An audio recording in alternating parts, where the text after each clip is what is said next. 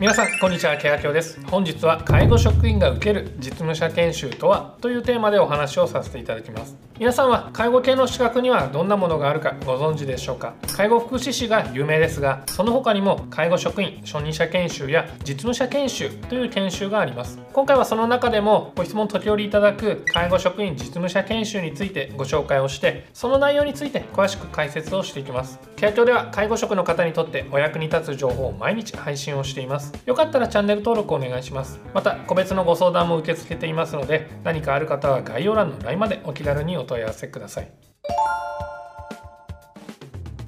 まず最初に介護職員実務者研修とはどういうものなのかご説明をします。少し前までは介護系の資格としてホームヘルパーや介護職員基礎研修というものがありましたがそれらをまとめて幅広い分野で活躍できるような研修に再構築されたものが介護職員実務者研修です。この実務者研修では介護士としての技術や心構えを学ぶことができるほか研修には医療的ケアの分野も含まれており医療職と比較するとできることは限られてしまいますがが追加で核探求員等の研修を終了すれば施設での核探求員や景観栄養が行えるようになります。また実務者研修を終了することにより訪問介護事業所でサービス提供責任者にもなることができ経営的な面で配置基準を満たすためにも必要な資格です。そして福祉系の学校を卒業している場合を除き国家資格である介護福祉士を受験するためにはこの実務者研修を終了していることが受験資格になりますので介護福祉士を目指すなら避けては通れない資格となります。続いて実務者研修を受講するための要件や費用かかる時間について解説をしていきます。まず最初に実務者研修を受講するために必要な実務経験や資格などは一切ありません。年齢の制限などもありませんので誰でも受講することができます。ただしすでに介護職として働いていることを前提としたカリキュラムが含まれており研修にはやや応用的な分野も含まれるため介護の仕事を全くしたことがないという方にはまず初任者研修という研修を受講しておくことをお勧めします。初任者研修についても後ほどご紹介しますので参考にしてみてください。次に費用に関してですが実務者研修を実施している期間や地域によって異なるケースが多いです。無資格の方の場合15万円から22万円ほどかかります。しかし以前取得をしたホームヘルパーや基礎研修そして初任者研修の資格保有によって必要な単位が減るためこの費用は低くなります。実務者研修の受講を検討している方はご自身が保有している資格と実施期間の情報を照らし合わせて費用がいくらぐらいかかるかインターネットなどで調べてみると良いかもしれません。実務者研修を終了して資格を取得するまでにはどれぐらいの時間がかかるのかは受講のペースによって異なります。実務者研修を終了するためには20個のカリキュラムを受講する必要があり受講時間はなんとトータル450時間にも及びます。先ほどもお話しした通り初任者研修などを持っていると終了するために必要な単位が減りますので受講期間は減っていきます。初任者研修の場合は9科目が免除となりますので130時間分の受講時間が減ります。人によって取得するまでの期間は変わりますので一概に何ヶ月かかるとは言えませんが働きながらの受講を考えている方は無理のないペースで受講できる期間を探すことをお勧めします。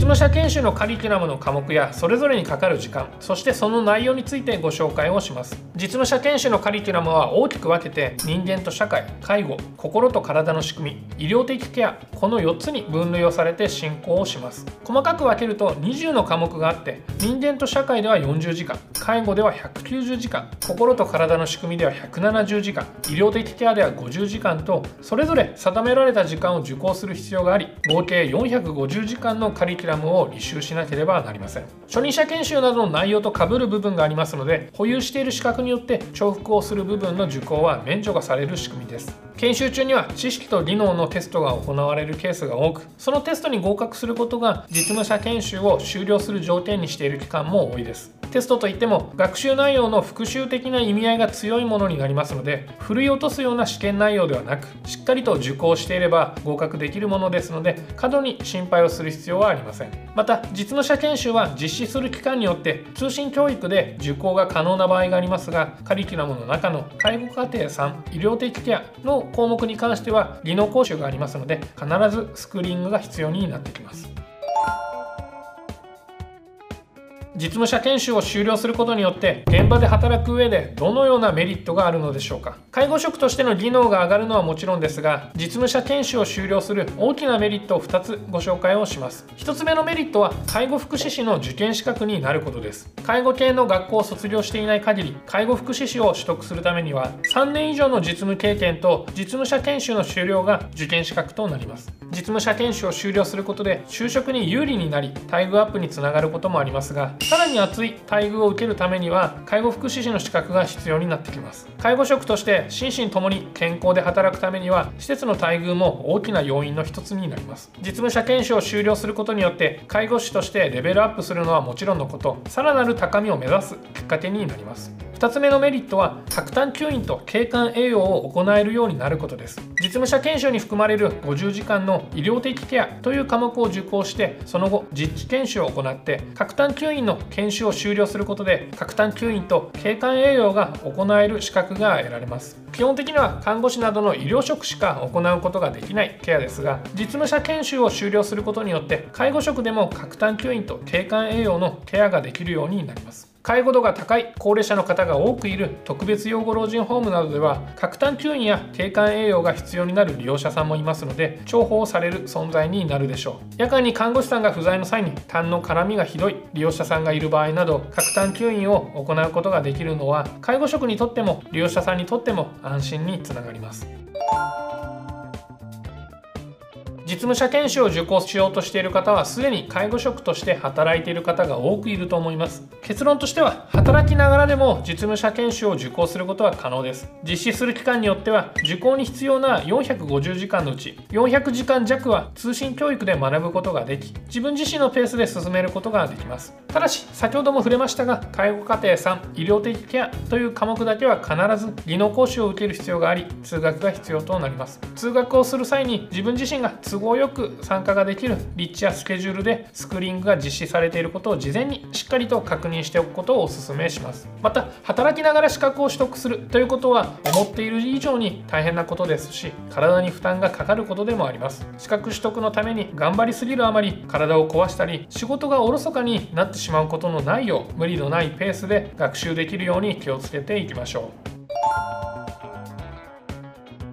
初任者研修と実務者研修の違いについてご説明をします。まず介護職員初任者研修とは施設や訪問を問わず介護職として働く上で最も基礎的な技術や理念を身につけるための資格と言えます。初任者研修を終了していることを雇用の最低条件に設定をしている事業所もあります。初任者研修で受講することになる科目は全て実務者研修に含まれており実務者研修で学ぶことになる科目の最も基礎的な部分をピックアップして学べるイメージで良いと思います。実務者研修が20科目あるのに対して初任者研修は9科目であり受講期間にすると130時間程度で終了することができます。費用は地域や実施期間によって差はありますが約6万円から11万円の間で設定されていることが多いです。介護職として最も基本的なことが学べるのが初任者研修です。対して実務者研修は初任者研修の内容を包括しさらに応用的な部分も学ぶことができなおかつ介護福祉士の受験資格にもなるという認識で良いでしょう。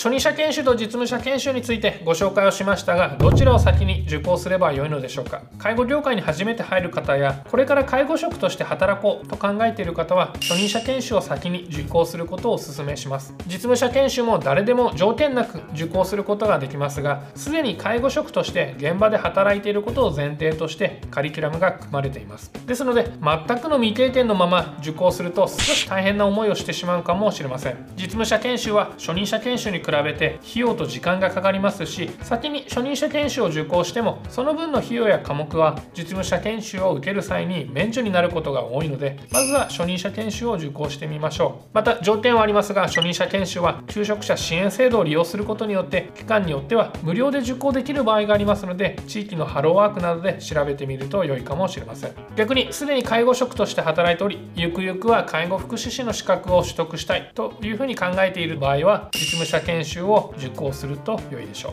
まとめますと介護職としてスキルアップしたい長く働きたいというふうには思いがある方は是非実務者研修にチャレンジをしてみてください。今回の動画もご覧いただきありがとうございました。いいね動画へのコメントチャンネル登録もお願いします。また介助術に特化したサブチャンネルも開始したので登録お願いします。ご相談は LINE まで概要欄からでもご登録できます。それではまた次の動画で。さよなら。